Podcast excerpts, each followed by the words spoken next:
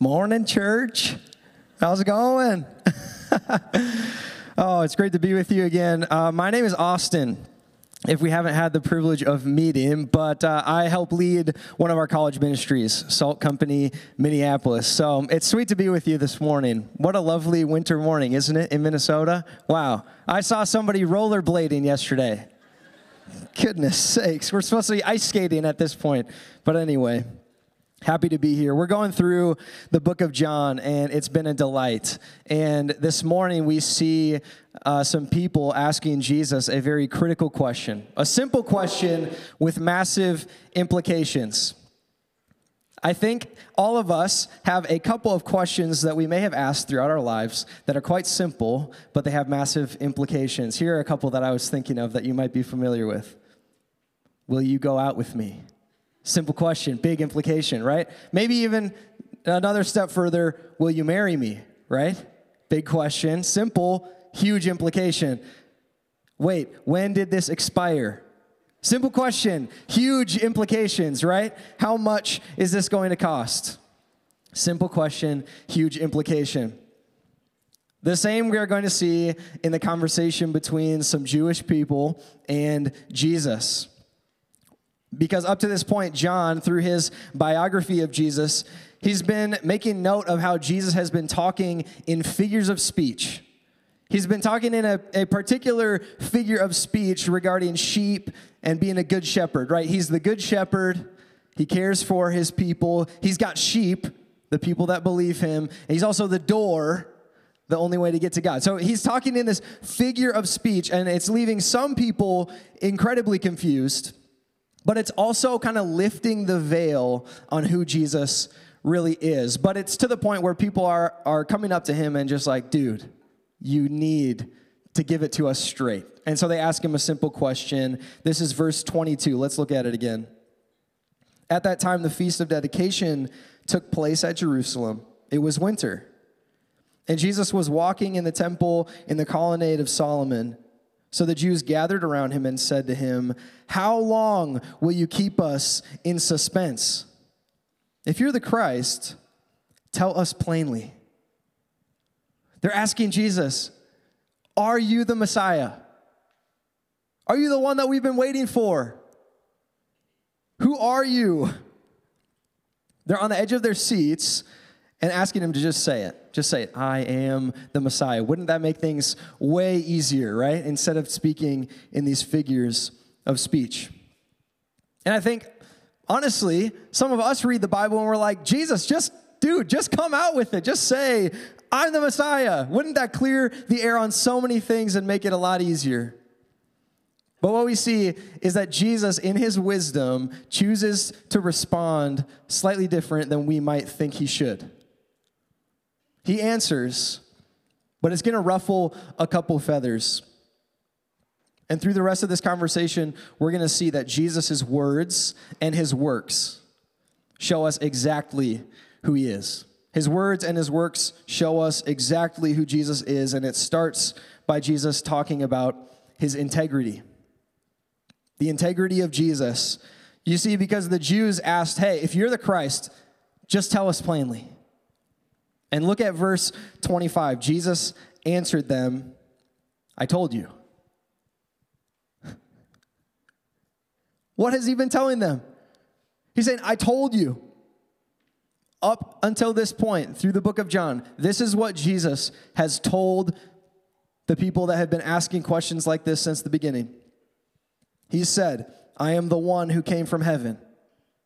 He said, Whoever believes in me has eternal life.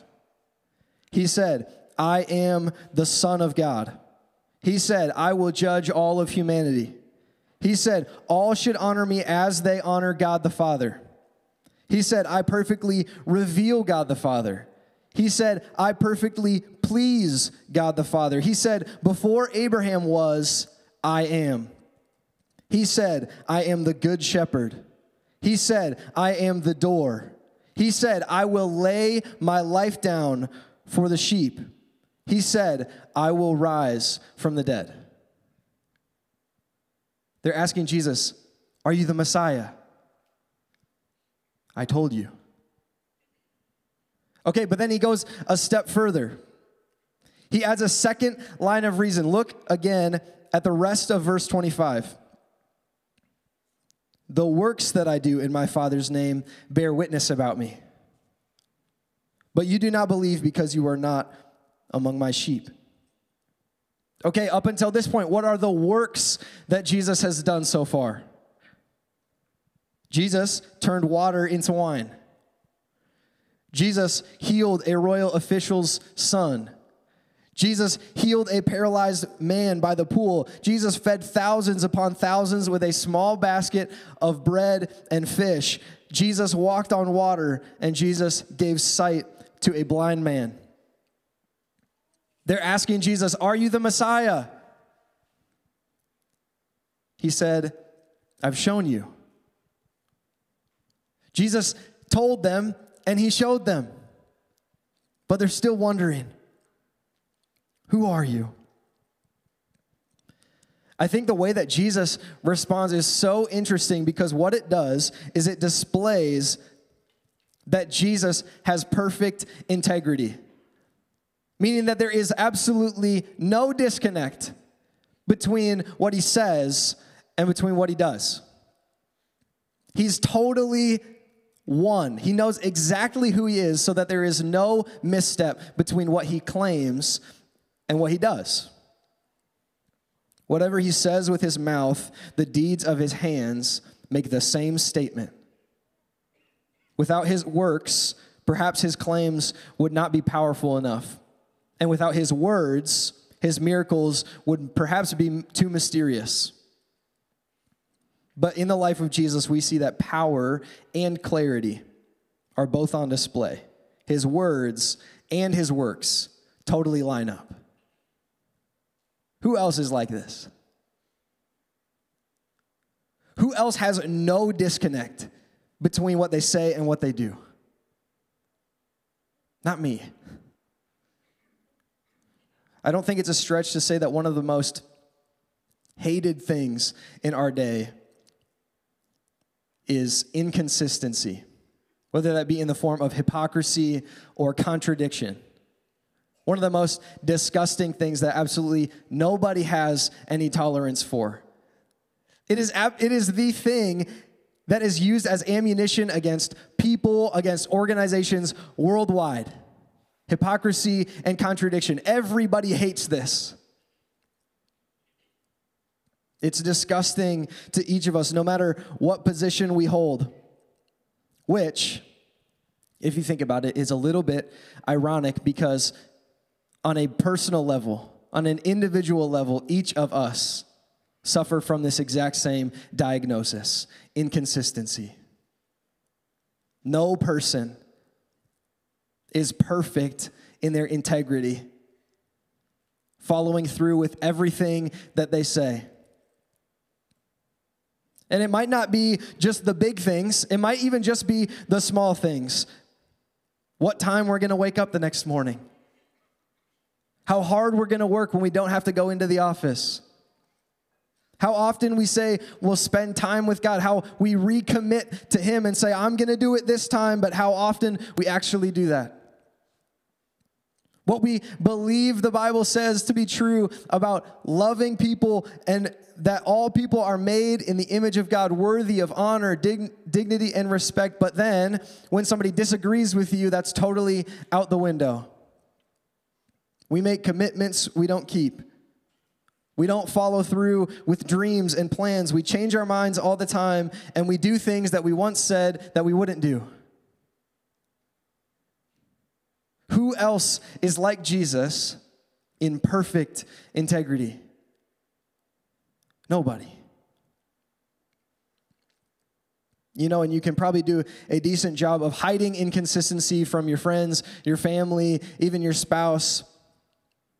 But what we know is that while they all look on the surface, God sees to the heart. You know, it was once said that the great Michelangelo, who painted the frescoes on the ceiling of the Sistine Chapel. It said that he would lie on his back hours upon end and stare at the top, stare at his, at his artistry. And a friend came by one time and asked him, Why do you take so much time? Who is going to notice the inconsistencies? Who is going to notice the imperfections at such a great distance away? Because you know the ceilings were very tall. Who is going to notice? And Michelangelo, the artist, replied, I will. Guys, the great artist of your life knows your inconsistencies. He sees them, even if nobody else does. He knows each of our sin. He knows each of the ways that we've fallen short. He knows the ways that we don't measure up. It's a global diagnosis. So, what do we do with that? What do we do with the fact that we are inconsistent, but Jesus is consistent? Jesus has perfect integrity. What do we do with that? Well, we can just obsess over how awesome Jesus is, plain and simple. Be amazed at the fact that everything he says, he backs it up with how he works. Jesus is neither contradictory nor hypocritical. He always follows through with what he says he will do, and he never does anything that he instructs against. That's amazing. Jesus is the only one with perfect integrity. How? How does he do it? Well, it's because of who he is at his core. His essence is different than ours. And we'll see this in how he unpacks it through the conversation. He says it over and over, he shows it over and over. He is amazing. And his invitation to us this morning is to hear his words, to see his works, and to stand amazed. So, the first way that Jesus replies to the question of his messiahship is by showing his perfect integrity through his words and his works. Secondly, he's going to show us his security, the security of Jesus. Let's look at verse 26 to see Jesus continue to lift the veil of his identity. It says, But you do not believe because you are not among my sheep. My sheep hear my voice, and I know them and they follow me. I give them eternal life, and they will never perish, and no one will snatch them out of my hand. My Father, who has given them to me, is greater than all, and no one is able to snatch them out of my Father's hand. I and the Father are one. Notice here how Jesus is linking himself to the Father. Did you catch this? It says in verse 29, Jesus says that God the Father gave him the sheep, gave him the people that belong to him. They will not be snatched out of the Father's hand. But in verse 28, Jesus says that no one will snatch the sheep out of his own hand. So, whose hand are they in? Who owns the sheep? Is it God the Father or is it Jesus? Whose hand are they in? This is exactly the point that Jesus is trying to make. Him and the Father, they're one. This is who Jesus is. Beyond clarifying just the identity of Jesus, see how it shows the security of the sheep. I think this is so cool. Verse 27 says this My sheep hear my voice, and I know them, and they follow me. I give them eternal life, and they will never perish, and no one will snatch them out of my hand. My Father, who has given them to me, is greater than all, and no one is able to snatch them out of my Father's hand. I and the Father are one. These are amazing words, amazing words for the sheep because it says, if you're a sheep, you get eternal life. If you're a sheep, you will not perish. If you're a sheep, you won't get snatched. If you're a sheep, you belong to God. If you're a sheep, you are known by Jesus. So the necessary question is simple Who are the sheep? Who are the ones held by God? Am I? Are you? The evidence is pretty clear in terms of who is the sheep. Jesus tells us in verse 27, it says, My sheep hear my voice. I know them, and they follow me. So the evidence that you're a sheep is if you hear his voice and you follow him. To you, the promises of security apply. Are you listening for his voice? Are you following him? There is peace in being a sheep. Because if you're a sheep, you're known by God and you're safe in him forever.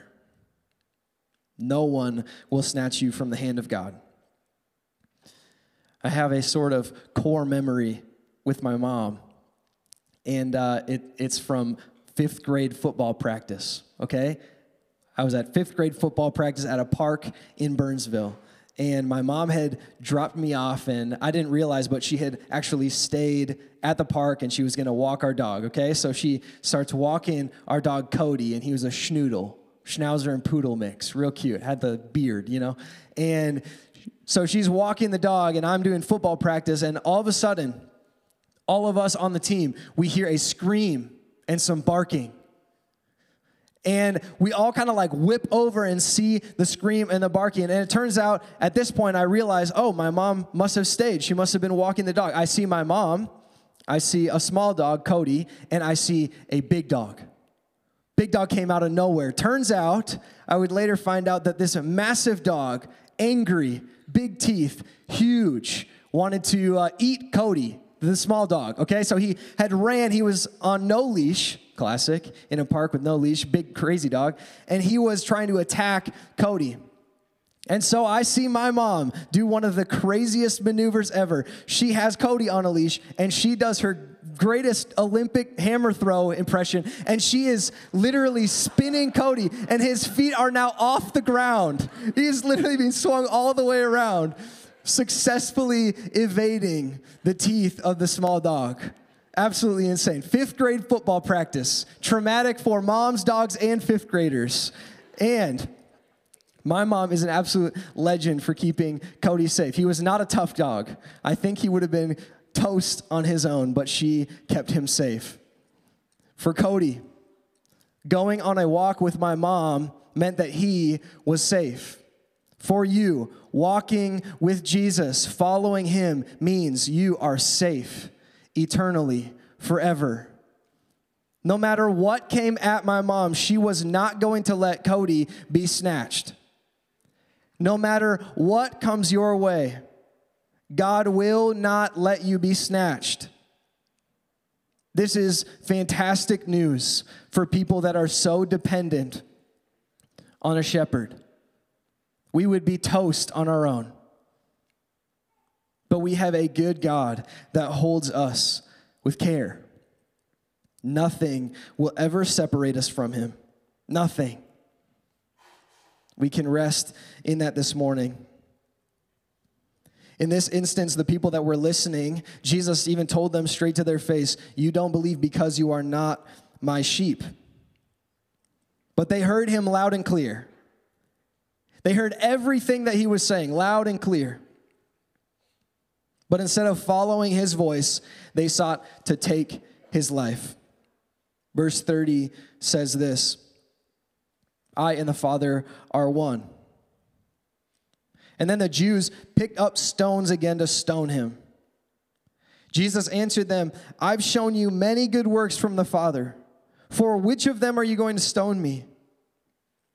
The Jews answered him, It's not for a good work that we are going to stone you, but for blasphemy, because you, being a man, make yourself God. The Jews, listening to all the statements that Jesus had made and seen his works, they knew full well that Jesus was claiming to be God.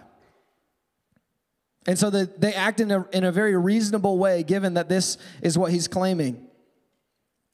They didn't believe him. And so, blasphemy, claiming to be God when you're not, it deserves death. And so the Jews picked up stones. But Jesus knows that this isn't how he's supposed to die. This isn't his time yet. And so he comes up with a plan, a pretty epic maneuver.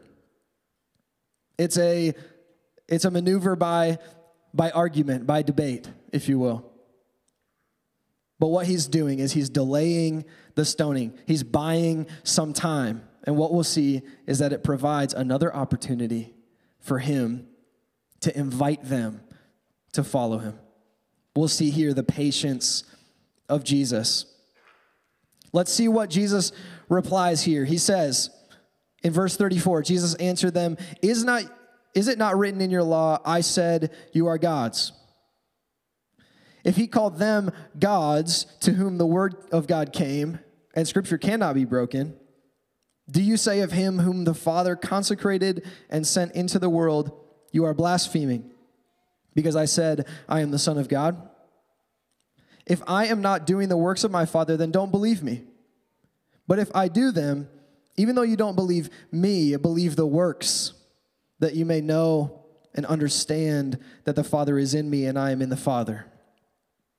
Again, they sought to arrest him, but he escaped from their hands. Okay, what was Jesus doing in presenting this argument? In a calculated way, he presented a defense of his claims using scriptures that the Jews would have been very familiar with. He's quoting Psalm chapter 82. And this psalm refers to earthly judges as gods, humans as lower G gods. It references them as gods because they were judges and they were deciding the fates of man. Okay, it was a metaphor for their authority in that position. And his argument to the Jews was if they, fallible people, fallible judges, can be called gods in Scripture, then am I out of line for calling myself the Son of God? Modern scholars see this argument to be kind of inconclusive, not a huge deal. It, it makes a point, but not a fantastic one. But here's what we see is that the point of this argument, the point of him presenting this defense was not to win the argument, but to win more time with these people in front of him. It was a deflection. A deflection so that the violent crescendo would come to a halt and it would give Jesus another opportunity to invite them into faith. He didn't hurry to leave the Jews in their unbelief, but he was patient with them. He extended another invitation. This is what verse 37 says If I am not doing the works of my Father, then don't believe me. But if I do them, even though you do not believe me, believe the works, that you may know and understand that the Father is in me and I am in the Father. Jesus, before his killers, is saying, Hey, if you're getting hung up on my work, my words, then see the works. See what I've done, that you would believe them. Since you can't quite grasp my words. Look at what I have done and see how they display the heart of God. This is mercy. Even with stones in their hands, Jesus was not in a hurry to leave. He knew that despite their desire to kill him, they weren't too far gone with stones in their hands. Jesus believed that these, these Jews were not too far gone. So he presented another opportunity for them to turn and believe. Why else would he have said, If you don't believe my words, then see my works? He's inviting them once again to see him for who he really is, even just before they're about to throw stones at him. How much compassion do you need to have for somebody? To look someone who is trying to kill you in the eye and hold out for the chance that they might have a change of heart. How much compassion do you need to have for them? How much love do you need to have to look somebody in the eye knowing that they hate you and invite them to follow you. Who else is like this Jesus? Nobody. He's being utterly vulnerable here. And friends, we know that he did this more than once, didn't he? Standing in front of people that wanted to kill him.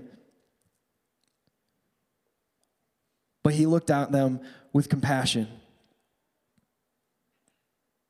There was in one occasion, he was so vulnerable to the point where he did not flee from death. Jesus would choose to lay his life down just like he said he would. And so on the cross, Jesus would once again be put in front of people who wanted to kill him, wanted him to die, and he would look on them with compassion. On the cross, Jesus would once again be put in front of his opposition, but he would say to his Father in heaven, Father, forgive them. They don't know what they're doing. What kind of compassion does Jesus have for sinners? He desires that all, even his killers, would turn and believe him. Friends, no matter how you came in this morning, Jesus is extending a similar invitation to you. You are not too far gone. Jesus looks at you with compassion extending another invitation to follow him. And what we know is that after Jesus was killed on the cross, three days later, Jesus showed his perfect integrity because what he claimed was, I have the authority to take my life up again. And he did it. Jesus raised from the grave three days after he was killed, just like he said he would, perfect integrity. And in so doing, he secured the eternal safety of all his sheep.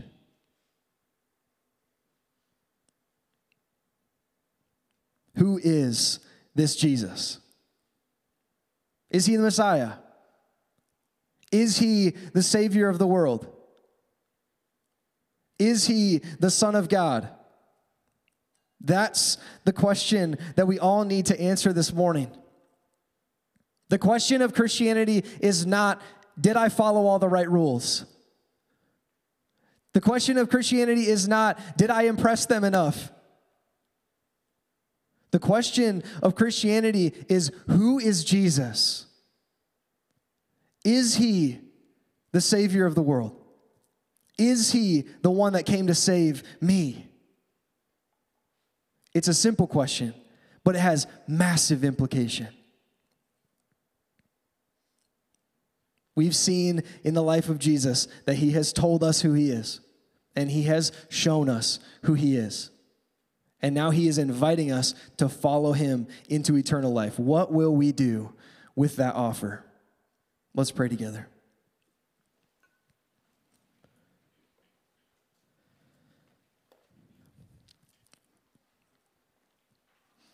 Father, thank you for this passage. I'm thinking about just the ordinary person coming in here thinking if if they're safe if what they've done has somehow lost them what they once had with God. Thank you for this passage and the encouragement that nothing will snatch us from your hand, God. That if we are in you, we are eternally safe because of what you've done, Jesus. Thank you for your character. Thank you for being completely consistent, that we can trust what you say. You've proved it time and time again that you always follow through. And so we believe your words once again this morning. We believe that what is in this text is true because over and over again, Father, you have proved that you always follow through. And so we just praise you for that this morning, God. We thank you for inviting us into your eternal life. Thank you for the life of Jesus. Thank you for his words. Thank you for his works. And thank you that they all go together, Lord. You're the same yesterday, today, and forever. We delight in you, and we just want your name to be praised this morning, be made much of in our hearts as we sing. Pray this in your name, Jesus. Amen.